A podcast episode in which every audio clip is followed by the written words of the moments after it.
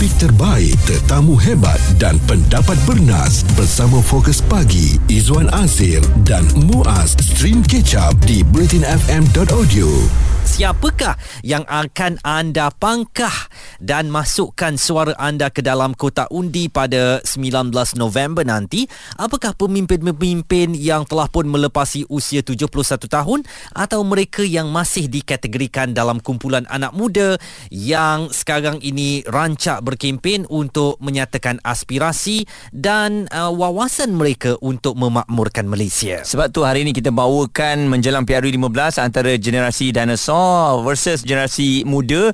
Dan uh, kali ini adalah garis waktunya yang paling tepat sekali untuk kita lihat uh, perubahan zaman ini. Mm-hmm. sebab dulu semua sedia maklum bahawa undi 18 pun tak boleh lagi digunakan. Dan kali ini undi 18 memainkan peranan yang besar lah untuk mengundi siapa yang mereka mahukan. Dikatakan anak-anak muda akan uh, mengundi uh, yang sebaya dengan mereka mm-hmm. uh, tanpa melihat um, apa yang akan dibawakan. Berbanding dengan orang yang terdahulu mungkin uh, lebih kepada kepartian ya. Maksudnya dia memilih uh, berdasarkan parti bukan berdasarkan individu. Baik, kalau kita bercakap tentang generasi dinosaur dan kumpulan anak muda yang termasuk dalam kategori generasi dinosaur, pastilah siapa lagi kalau bukan Tun Dr. Mahathir Mohamad, mantan Perdana Menteri kita, kini berusia 97 tahun. Datuk Seri Anwar Ibrahim sendiri di usia 75 tahun dan Tan Sri Muhyiddin Yassin juga di usia yang sama 75 tahun. Tan Sri Abdul Hadi Awang 74 tahun, Lim Kit Siang lebih tua lagi 81 tahun dan pemimpin yang uh, cukup popular di selatan tanah air Tan Sri Syahrir Abdul Samad 72 tahun. Uh, Datuk Seri Ahmad Hamzah 74 tahun.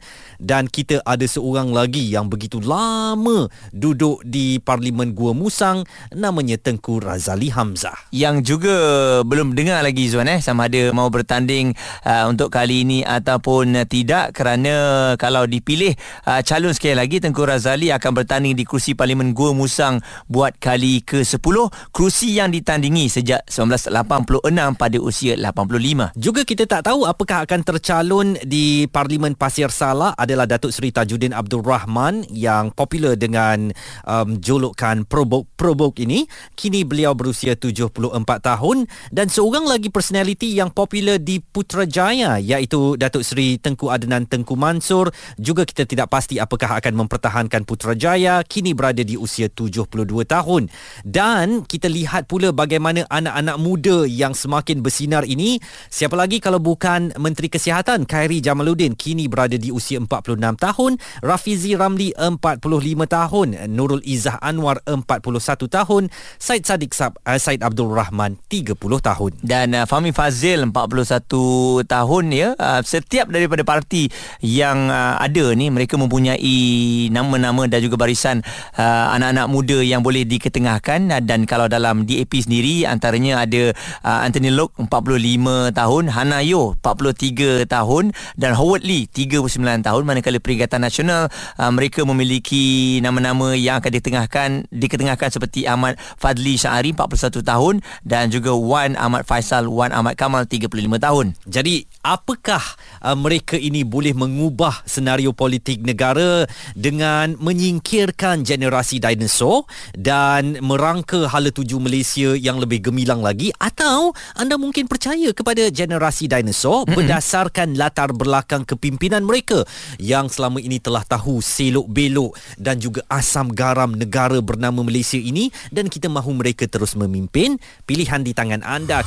Dengar ulangan perbincangan fokus pagi. Izwan Azir dan Muaz di kecap bulletinfm.audio PRU 15 semakin uh, dekat dengan kita buat pilihan setepatnya ya mengikut uh, parlimen masing-masing yang mana anda rasa sesuai dan juga boleh mentadbir di kawasan anda dan uh, terus akan membawa Malaysia ke arah yang lebih gemilang lagi dalam cabaran ekonomi pada tahun hadapan. Jadi oleh kerana itu hari ini kita bawakan generasi dinosaur ataupun generasi terdahulu dengan generasi muda pilihan uh, yang mana akan anda bawakan untuk PRU kali ini. Dan saya punya wawasan lah Muaz kalaulah terpilih sebagai wakil rakyat ya. Cik, konon-konon. Ni kalau lah. Kalau sebenarnya tak tak jadi calon pun dia tak Ha-ha. akan terpilih. Tapi saya mengimpikan Malaysia yang memiliki sistem politik yang matang yang Hmm. mana setiap pemimpin itu harus ada tempoh masanya untuk uh, berkuasa uh, dan mereka tidaklah boleh dibenarkan untuk berkuasa selama-lamanya selagi mereka hidup nak berkuasa boleh berkuasa.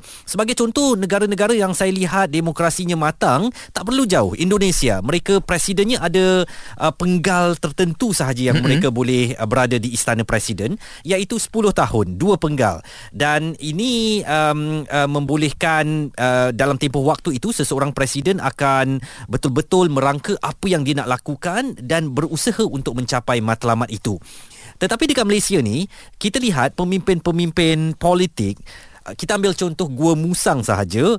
Tengku Razali sudah berada di sana untuk berapa? 10 penggal eh? Hmm, 10 penggal. dan ini Kalau kali ini dicalonkan sekali lagi. Begitu lama sekali. Dan apakah di Gua Musang tidak ada anak-anak muda yang mm-hmm. boleh memberikan aspirasi atau pandangan baru?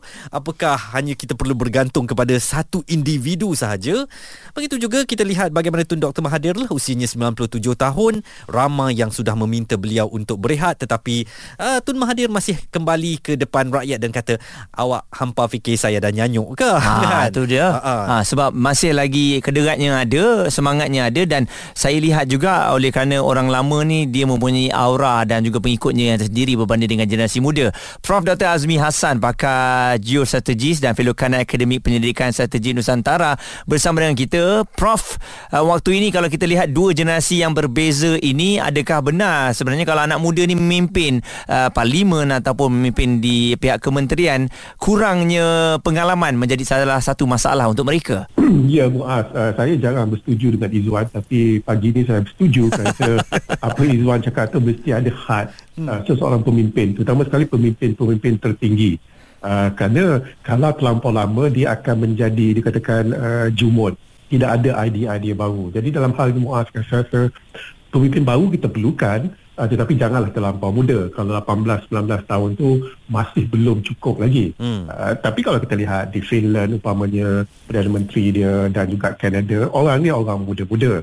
Dan baru-baru ni di Itali, uh, Giorgio Meloni dia katakan uh, baru 45 tahun. Jadi semuanya muda, uh, peringkat 40-an tapi mempunyai pengalaman politik. Uh, jadi ini penting gabungan di antara orang lama dengan orang baru itu adalah kuncinya Muaz. Mm-mm. Dan juga um, apakah uh, Prof merasakan agenda ini boleh diketengahkan apabila uh, satu kerajaan baru dibentuk pasca 19 November nanti? Ya, saya rasa boleh sebab kerana kerana sekarang pengundi uh, Izwan memerlukan sesuatu yang baru, mereka memerlukan pemimpin yang berani, yang intelek, yang boleh berhujah, yang boleh berfikir, tak mau lagi retorik. Uh, jadi ianya bermula dari pengundi. Apa yang pengundi mahu perlu diberitahu kepada parti-parti politik. Kalau kita tak beritahu, parti politik akan dikatakan akan berjalan biasa.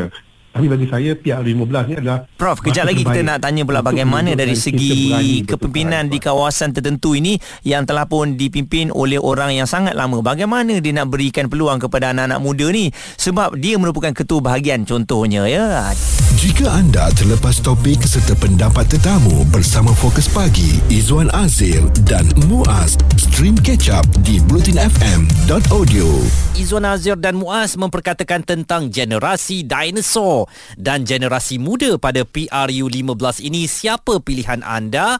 Dan kita telah pun mendengar pelbagai cakap-cakap di kalangan netizen terutamanya yang menyatakan cukup-cukuplah kepada mereka yang dah lama menaburkan khidmat bakti di tanah air ini. Mungkin waktunya untuk anak muda pula menyinar di pentas politik. Prof Dr Azmi Hassan masih lagi bersama dengan kita. Dan Prof uh, di setengah kawasan kita semua sedia maklum bahawa mungkin uh, presiden ataupun ketua bahagian itu sendiri akan dipilih akan diangkat sebagai ahli parlimen. Jadi um, ada di antara mereka ni yang dah terlampau lama dan tak boleh menerima orang bawahannya naik. Kadang-kadang timbalannya pun macam dah tak ada harapan dah untuk mendapat uh, tempat uh, mewakili ahli parlimen di situ. Pada pandangan Prof bagaimana kita nak membuang ya benda ni perkara ni yang dah menjadi kebiasaan. Uh, ya, menjadi kebiasaan kerana setengah parti politik hierarkinya begitu rigid sekali. Hmm. Uh, ketua bahagian uh, mendapat keutamaan untuk menjadi uh, calon. Uh, bukan saja orang bawah susah nak jadi calon tetapi orang luar itu pentingnya. Mm-mm. Orang luar ni selalunya macam Izwan katakan tadi kan dia profesional. dia nak masuk uh, bertanding satu parti memang sukar kalau Izwan bukan uh, daripada kawasan itu bukan mempunyai jawatan dalam uh, bahagian ataupun cawangan jadi ini dikatakan perlu ditukar uh, dalam dikatakan hierarki sebuah parti uh, di mana kalau kita ambil contoh Rishi Sunak umpamanya hmm. uh, Perdana Menteri UK mungkin hari ini akan dilantik. Beliau masuk uh, politik cuma tujuh tahun yang lepas. Hmm. daripada ahli parlimen biasa sampai menjadi menteri keuangan hinggalah Perdana Menteri. Maksudnya sistem itu membenarkan uh, orang yang baru itu menjawat jawatan penting. Jadi kita harus bertukarlah uh, muas bahawa uh, dalam hal ini kita memerlukan satu daya pemikiran yang kreatif orang muda orang baru dalam menerajui kerajaan Muaz. Keprihatinan pengundi juga mengenai calon-calon muda ini Prof uh, sebagai contoh uh, parti muda sendiri uh, yang dipimpin oleh YB Said Saddiq yang sekarang ini apabila mereka sedang menjalankan kempen cerita mereka itu lebih kepada kena serang, kena provok, kena um, apa sabotaj dan sebagainya. Ceritanya banyak kepada elemen apa yang kita panggil drama. Uh, sedangkan nak melihat kepada perancangan dan juga kepada apa yang mereka boleh tawarkan itu kurang. Begitu juga dari kenyataan-kenyataan yang dikeluarkan oleh pemimpin-pemimpin mereka yang uh, kebanyakannya anak muda ini cuma menghentam parti lawan menghentam calon lain dan sebagainya. Bagaimana kepercayaan itu boleh ditingkatkan kepada anak-anak muda ini untuk mengemudi politik di tanah air? Uh, ya betul Izwan uh, agak dikatakan sedikit mengecewakan bila parti muda itu ditubuhkan. Kita mengharapkan sesuatu yang baru umpamanya mereka bercakap tentang alam sekitar, perubahan iklim umpamanya, uh-huh. uh, dasar kewangan, itu yang kita mahu uh, dengar kerana itulah dikatakan ideologi politik parti muda ini. Tapi juga Izzuan, kita tak boleh salahkan parti muda, parti-parti yang lama juga, dia ada sayap-sayap orang muda, uh-huh. sama juga. Mereka lebih suka berretorik kerana mereka fikir pengundi suka dengar itu. Uh, tapi betul lah Izzuan, bermula daripada kita, pengundi. Apa yang kita mahu, kita kena beritahu mereka kita paksa mereka. Ini yang kita nak. Dasar-dasar perlu dibahaskan. Uh, bukan lagi berretorik. Jadi ianya bermula dari kita dan uh, kalau kita tak bermula dengan uh, desakan itu orang politik dia ikut cara lama. Kan? Mm-hmm. Dan Prof, satu lagi masalah kita dapat lihat dah dua generasi yang berbeza. Ni generasi yang terdahulu mungkin mereka mempunyai dana yang mencukupi, sangat kuatlah untuk nak berkempen. Manakala generasi muda ni kita semua sedia maklum, mustahil lah mereka ada duit yang banyak kerana mereka masih lagi mula, masih lagi muda nak mula kan. Jadi pandangan Prof bagaimana? Kalau yang muda ni ataupun yang masih lagi baru-baru ni dia buat kutipan dana untuk kempen dia berbanding dengan um, yang sedia ada. Uh, terus je buat ya uh, dan ini juga akan menyebabkan pengundi pengundi akan melihat eh yang ni mampu yang ni nak makan dana. Jadi pada pandangan prof adakah mengutip dana bersama ni adalah satu jalan yang terbaik untuk menjadi seorang pemimpin? Uh, ya muas uh, gabungan antara orang lama generasi lama dengan generasi baru itu uh, amat penting sekali kalau saya cakap ni mungkin Izwan akan ketawa saya berada di antara tengah-tengah generasi. Nak kata lama pun tidak, baru pun tidak. Tak, saya tak ketawa, Prof. Okey. Tapi itulah, uh, Muaz, bila Muaz katakan kutipan dana tu, kita banyak lihat dalam media sosial. Betul. Orang-orang muda dia kutip dana secara itu. Maknanya itu adalah perkara baru pada kita. Hmm. Sebab orang lama dia memang dah ada dana dah. Betul. Uh, tapi itu yang dikatakan bahawa kita sebagai pengundi Muaz perlu memberi peluang kepada orang-orang baru. Hmm. Kalau orang generasi lama dalam politik tak nak beri peluang, kita cuba tunjukkan pamerkan bahawa kita boleh beri peluang kepada mereka-mereka yang muda ini. Prof, ha. tapi uh, ada juga pemimpin-pemimpin generasi dinosaur ni yang selalu menjual pengundi masih mahukan saya dan sebab itulah saya akan terus menjalankan tanggungjawab saya. Bukan saya nak ni, mereka senang dengan saya. Saya waktu pergi uh, kenduri buat saya mai datang duduk dengan depa semua. Jadi depa senang dengan saya, depa nak saya. Ha, jadi apa agaknya yang boleh kita perkatakan kepada mereka yang tak mahu lepaskan langsung atau beri peluang kepada generasi um, uh, anak muda? Uh, ya, saya pun agak heran juga kenapa Izzuan bercakap dalam lorat utara. tapi tak apalah. Uh, tapi itulah dikatakan bahawa uh, segala-galanya diketahui oleh pemimpin tertinggi itu dah dikatakan orang politik dah berakhir. Orang bawah, pengundi sekarang dah celik. Mereka mereka dikatakan bijak untuk mencari maklumat. Uh, jadi dalam hal ini sepatutnya orang-orang lama itu dikatakan faham bahawa kehendak pengundi sekarang agak berbeza walaupun pengalamannya tak boleh dibeli dalam mm-hmm. bidang politik Betul. tetapi orang muda mempunyai idea itu yang saya mahukan melihat idea kreativiti daripada ahli politik, pemimpin kita dan juga menteri-menteri kita Izwan. Yang saya risau Prof takut orang muda disalahgunakan Prof uh, ianya hanya sebagai uh, muka hadapan saja tapi masih lagi dipimpin oleh mereka yang terdahulu pandangan Prof. Ya betul tu. Memang memang uh, perkara itu lazim berlaku tapi dalam hal ini orang muda pula bila dilatih perlu bijak lah, perlu pandai lah. Kita ada dua tiga menteri yang dianggap uh, boleh bekerja letak di mana saja kementerian orang muda uh-huh. uh, bukan orang baru tapi orang muda mempunyai uh, pemikiran yang berani jadi harapan saya lah setiap parti politik mengemukakan calon-calon bukan saja orang muda tapi calon yang berani yang boleh berfikir yang boleh berhujah nampak sikit intelektual mereka Muaz Suara Profesor Dr. Azmi Hassan, beliau adalah pakar geostrategis dan fellow kanan Akademi Penyelidikan Strategik Nusantara. Izwan Azir dan Muaz di Catch Up Bulletin FM. Izwan dan Muaz uh, membicarakan mengenai pertembungan dua generasi, generasi terdahulu dan juga generasi muda hmm. yang uh, mana kita lihat ramai yang mengatakan generasi yang terdahulu ni mungkin ada yang sepatutnya dah berehat, memberikan peluang kepada anak-anak muda ni. Tapi persoalannya anak-anak muda ni boleh ke mempunyai satu pengaruh yang besar membawa hala tuju yang lebih baik sebab kita takut anak muda juga dipengaruhi oleh sentimen apa? Emosi. Dan kalau kita melihat kepada um, statistik pengundi ya memang jumlah pengundi anak muda pada kali ini melebihi yang dah dewasa mm-hmm. dan mereka akan mendominasi senario pilihan raya pada kali ini apatah lagi dengan undi 18 yang telah pun uh, dilaksanakan. Jadi apakah pemimpin-pemimpin muda uh, boleh boleh berpeluang untuk mendapatkan tempat di Dewan Rakyat atau Dewan Undangan Negeri berdasarkan sokongan yang akan diberikan oleh pengundi muda ataupun pengundi muda masih mahukan seseorang yang sudah established, seseorang yang sudah lama berkhidmat dan berbakti kepada satu kawasan, seseorang yang sudah dikenali oleh masyarakat itu untuk terus menaburkan bakti walaupun telah berkali berkali berkali memimpin kawasan parlimen berkenaan. Saya rasa Izzuan pemilihan nama parti muda tu inilah sebabnya saya rasa hmm. banyak kali Izzuan sebut mengenai muda muda dan muda kan? Ha, jadi begitu sinonim sekali muda dengan parti muda tapi muda ni menjurus kepada apa? Generasi yang um, masih lagi um, umurnya masih muda lah. Hmm. ha, terpaksa cakap muda juga. Ha, jadi sebab tu kita katakan mereka ada peluang kerana peluang tu terbuka. Tapi kita tak tahulah bagaimana generasi terdahulu melihat peluang yang akan datang ini. Saya nampak awak sudah mula menggunakan perkataan generasi terdahulu.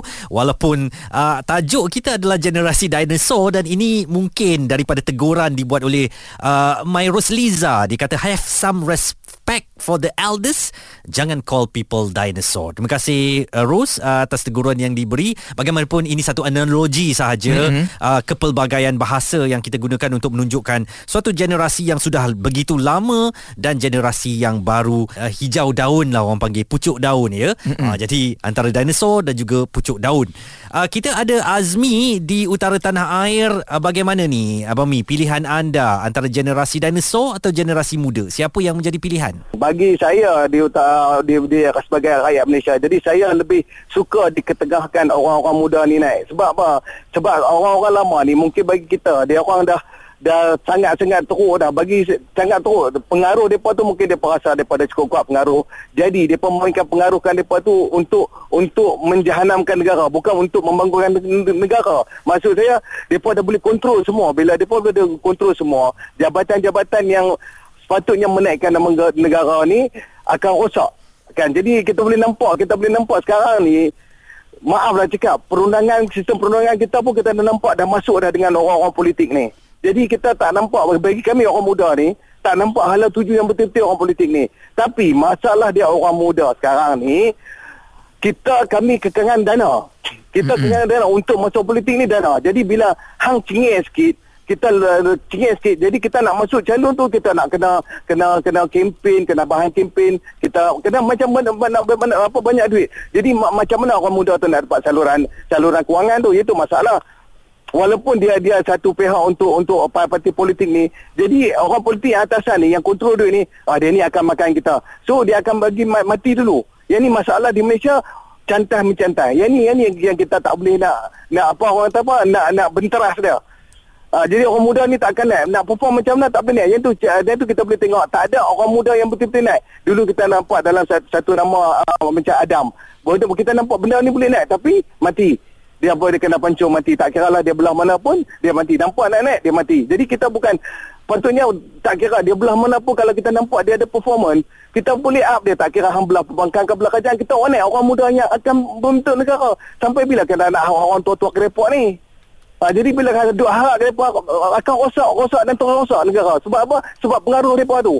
Jadi kita kita sebagai rakyat, saya minta kalau boleh, kita open sikit. Janganlah bagi kalau kawan tu bermasalah jangan bagi biar dia orang muda lawan dengan dia ni pun kita bagi juga kat orang muda ni jangan kita duk harap pengaruh dia pengaruh tu tak ke mana sebab akan merosakkan negara. Kita nak satu negara kita yang lebih maju, yang lebih senang. Sebetulnya kita tak susah, negara kita ni tak susah. Betul. Tapi kalau bandingkan dengan Thailand ni kita cukup teruk. Ha, kita ha, kita sangat saya tak mau banding dengan Singapura dengan apa kita sembang Singapura gaji 3 3 3 apa 3 3 3 apa 3 dolar apa semua bandingkan kita. Tapi kita banding dengan Thailand, kita lah jatuh bawah teruk. Ni Jadi kiranya nak, kalau kat tempat Abang Mi ni dah nampak ke muka-muka muda, muka-muka baru yang akan uh, dipertandingkan ni? Tak boleh, tak boleh. Tak nampak? Memang tak boleh. Tak nampak. Memang oh, tak boleh nak naik. Memang hmm. tak boleh nak naik. Dibandingkan kita tahu, dibandingkan siapa okay, saya tak mau sebut kan. Jadi, hmm. tak boleh nak naik. Memang tak ada naik. Bukan, susah lah. Di, di Kedah saya nampak, tak nampak orang muda akan naik. Tak ada. Parti-parti daripada parti-parti berbeza pun tak ada eh? Tak ada, tak ada, tak ada, tak ada. Semua sebab orang muda bila naik. Contoh macam, eh, minta maaf macam saya, kita, macam kita lah. Kalau saya ni mulut-mulut, pancung. Dia pun pancung. Cakap sikit pancung. Okey, hmm. pecat pecat. Hmm. Jadi kita tak tak hmm. boleh nak apa kita nak tegur tak boleh nak tegur parti-parti satu parti tu tak boleh. Tapi kena parti ingat orang muda ni bukan cari makan dengan parti, depa nak bantu parti. Kalau hangpa nampak depa ni pancung tak ke mana. Silap-silap hangpa bungkui lah parti-parti ni. Betul-betul lah. Uh, disebabkan hampa kerakusan hampa rosak Malaysia. Fikir tu tanggungjawab hampa kat negara. Hampa akan ditanya soal. Hampa akan disoal. Hampa hmm. jangan lepas dunia dunia. Hampa akan disoal. Saya pesan sekali tanggungjawab untuk bentuk negara dan mem, apa tanggungjawab untuk menjaga kami ni umat umat umat Malaysia ni. Saya saya minta minta betul-betul bagi peluang kat orang muda. Kalau untuk rakyat Malaysia yang dengar ni, tolong ini adalah perayaan yang paling penting. Fikir jangan dia fikir dia ni ada jasa ke dia ni jasa kita nak satu pembaharuan untuk negara. Saya minta tak jadi yang elok untuk negara insya-Allah. Suara pendengar setia kita di utara tanah air yang mahukan uh, pemimpin muda lebih ramai lagi dilantik untuk membarisi kepimpinan negara. Dengar ulangan perbincangan fokus pagi Izwan Azir dan Muaz di kecap bulletinfm.audio. Izwan Azir dan Muaz memperkatakan tentang generasi dinosaur dan generasi pucuk daun uh, tentang mereka yang telah lama dalam bidang politik dan mereka yang baru mahu berkecimpung di dalam arena politik siapa yang deserve untuk mendapat undi kita pada 19 November nanti kalau kita lihat eh trend uh, bahawa pengundi mahu Malaysia dipimpin oleh muka-muka baru kerana lebih cenderung terhadap tawaran dan idea baru daripada pemimpin yang lebih muda dan perkara itu didedahkan oleh pengurusi Pusat Kajian Sosial dan Polisi Tun Tan Cheng Lok uh, UTAR Profesor Madya Dr. Chin Yimun berdasarkan dapatan kajian suara rakyat Malaysia menuju PRU 15 menurutnya data-data menunjukkan ya responden mahukan pemimpin muka baru yang dapat membawa negara ke hala tuju yang baru. Dan ini mungkin satu refleksi pengundi Malaysia yang telah matang matang dalam erti kata pandai memilih. Ada trend pengundi akan lebih tertarik kepada pemimpin yang dapat berikan mereka idea baru dan pengundi rasa penting untuk masa depan negara.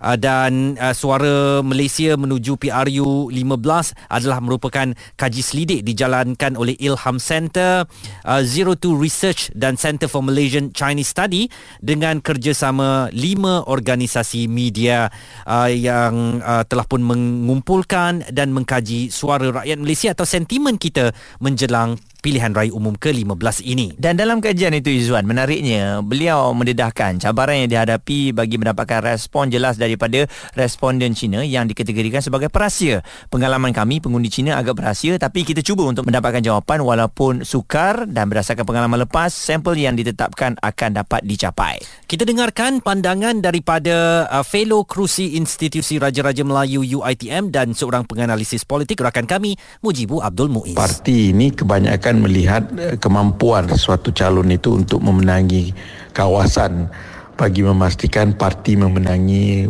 sebanyak mungkin kerusi dalam pilihan raya bagi memudahkan mereka memperoleh majoriti dan membentuk kerajaan. Jadi pertimbangan inilah yang kadang-kadang parti gunakan sehingga sanggup untuk mengambil mereka yang dianggap sebagai senior ataupun veteran untuk bertanding. Kerana mereka-mereka yang senior dan veteran ini bukan saja mempunyai pengaruh uh, yang besar di kawasan-kawasan tertentu malah mereka ini juga sudah menyumbangkan pelbagai jasa di kawasan itu berbanding calon baru. Dan ini memang yang kita dapat lihat sekarang ni Laizwan yang kita bersama dengan Prof Azmi tadi pun uh, kegusaran ataupun mungkin cabaran untuk generasi muda ini itulah dia melangkaui generasi yang terdahulu yang telah pun lama memimpin di situ. Saya memikirkan bagi sesebuah parti itu kan hierarkinya kan memang uh, banyak eh hmm. daripada ketua naib ketua naib ketua tu mungkin ada dua daripada tiga orang. Hmm. Jadi secara mudahnya kalau ketuanya tak boleh uh, naib ketuanya mungkin lepas tu jatuh pada setiausaha rasanya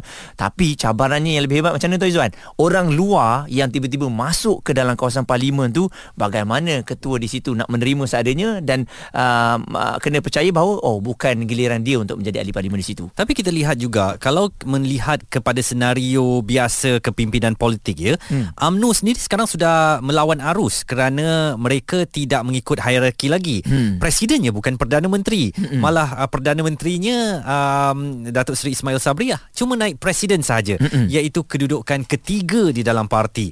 Jadi ini mungkin boleh dijadikan contoh untuk mereka yang berada di bahagian, di cabang Mm-mm. atau apa juga istilah yang digunakan oleh parti-parti politik, tak semestinya ketua bahagian atau cabang itu yang menjadi calon ya. Mm-mm. Kalau ada anak-anak muda yang dilihat progresif, yang dilihat memiliki idea-idea luar biasa, latar pendidikan mereka yang baik, uh, kenapa tidak untuk diketengahkan uh, sebagai calon kita beri ruang dan peluang kepada mereka untuk turut memimpin. Uh, kalaupun dulu orang kata ala kita cubalah 5 tahun tak 5 tahun dia boleh tunjukkan yang baik kita ganti pula dengan orang lain kan? Uh, jadi ini satu semangat demokrasi yang kita mahu disuburkan di negara kita. Dan semua parti saya rasa diingatkan banyak kali jangan uh, sama sekali uh, cuba untuk menjatuhkan parti apabila nama tidak terpilih. Banyak kali diingatkan. Ini bermakna uh, sebarang kemungkinan boleh berlaku ya? Mungkin orang tu dah berkempen uh, sebelum uh, selepas BRU 14 contohnya tiba-tiba tuan nama yang terakhir keluar bukan nama dia. Hmm. ha, macam mana nak mendapati uh, apa nak nak menghadapi situasi sebegitu? Izwan Azir dan Muaz di Catch Up Bulletin FM siap sedia 19 hari bulan uh, nanti. Anda 19 November ini eh. Ianya memang tanggungjawab anda untuk memilih siapakah yang bakal memimpin negara kita Malaysia. 21 juta 173,638 yang layak mengundi mengundi. Uh, kalau anda memang tergolong daripada mereka yang layak mengundi ini dah kena tengok dah sekarang ni. Bukan tak ambil tahu tau. Dah kena tengok-tengok uh-huh. di kaw- jangan tengok kawasan orang lain jangan tengok parlimen orang lain. Kena tengok di parlimen anda sebab anda kena mengundi di tempat anda. Uh-huh. jadi pedulilah kawasan lain tu siapa calon dia. Yang penting kita berikan suara kita untuk pembangunan kawasan kita. Uh, kami ada lakukan tinjauan pandangan ya di uh, Twitter Bulletin FM menjelang PRU 15 ciri-ciri pemimpin manakah yang menjadi pilihan anda? Majoriti memilih tiada rekod negatif iaitu 47% disusuli dengan umur lebih muda 29% dan lantik orang baru 24%. Ha, jadi nampaknya ramai juga yang mahu lantikkan orang baru serta umur lebih muda tetapi yang lebih penting lagi mereka yang tiada rekod negatif. Okey dan selain daripada itu juga kalau dipecahkan kepada umur ya uh, difahamkan 18 hingga 20 tahun kali ini ada lebih kurang dalam 1,393,549 ya yang layak mengundi di antara 18 hingga 20 dan selain daripada itu juga antara 18 hingga 39 tahun uh, dan ianya meliputi 50% pengundi di Malaysia. Mm-mm. Kebanyakan negara di dunia sekarang sudah mula mengetengahkan pemimpin yang lebih muda ya untuk mentadbir negara. Antaranya Justin Trudeau menjadi Perdana Menteri Kanada pada usia 44 tahun diikuti Perdana Menteri New Zealand Jacinda Ardern uh, 37 tahun dan uh, Perdana Menteri Finland Sanna Marin 34 tahun. Semalam United Kingdom telah pun memilih uh, Perdana Menteri baru iaitu Rishi Sunak yang hanya berusia 42 tahun. Malaysia tidak pernah mengetengahkan Perdana Menteri berusia 40 tahun atau 50 tahun ke bawah. Sebaliknya, semua yang pernah memimpin Malaysia berusia 50 tahun ke 60 tahun ke atas. Calon Perdana Menteri pun telah pun uh, dikeluarkan bagi uh, setiap blok. Ini bermakna untuk melihat generasi muda sebagai Perdana Menteri. Belum lagi. Macam tak nampak je Zuan. Mm-mm. Eh semuanya mereka memang yang dah ada pengalaman dan uh, 50 ataupun 60 tahun ke atas. Tapi apa-apa pun semuanya terpulang kepada anda uh, dan kita lebih melihat kepada mereka yang boleh buat kerja, mereka yang boleh memimpin negara kita kan. Yang tolak rasuah. Betul. Itu yang penting juga dan kami mengharapkan jika ramai anak-anak muda yang uh, terpilih kali ini syabas dan ini waktunya untuk lakukan perubahan demi Malaysia yang tercinta ini. Jika anda terlepas topik serta pendapat tetamu bersama Fokus Pagi, Izwan Azil dan Muaz, stream catch up di blutinfm.audio.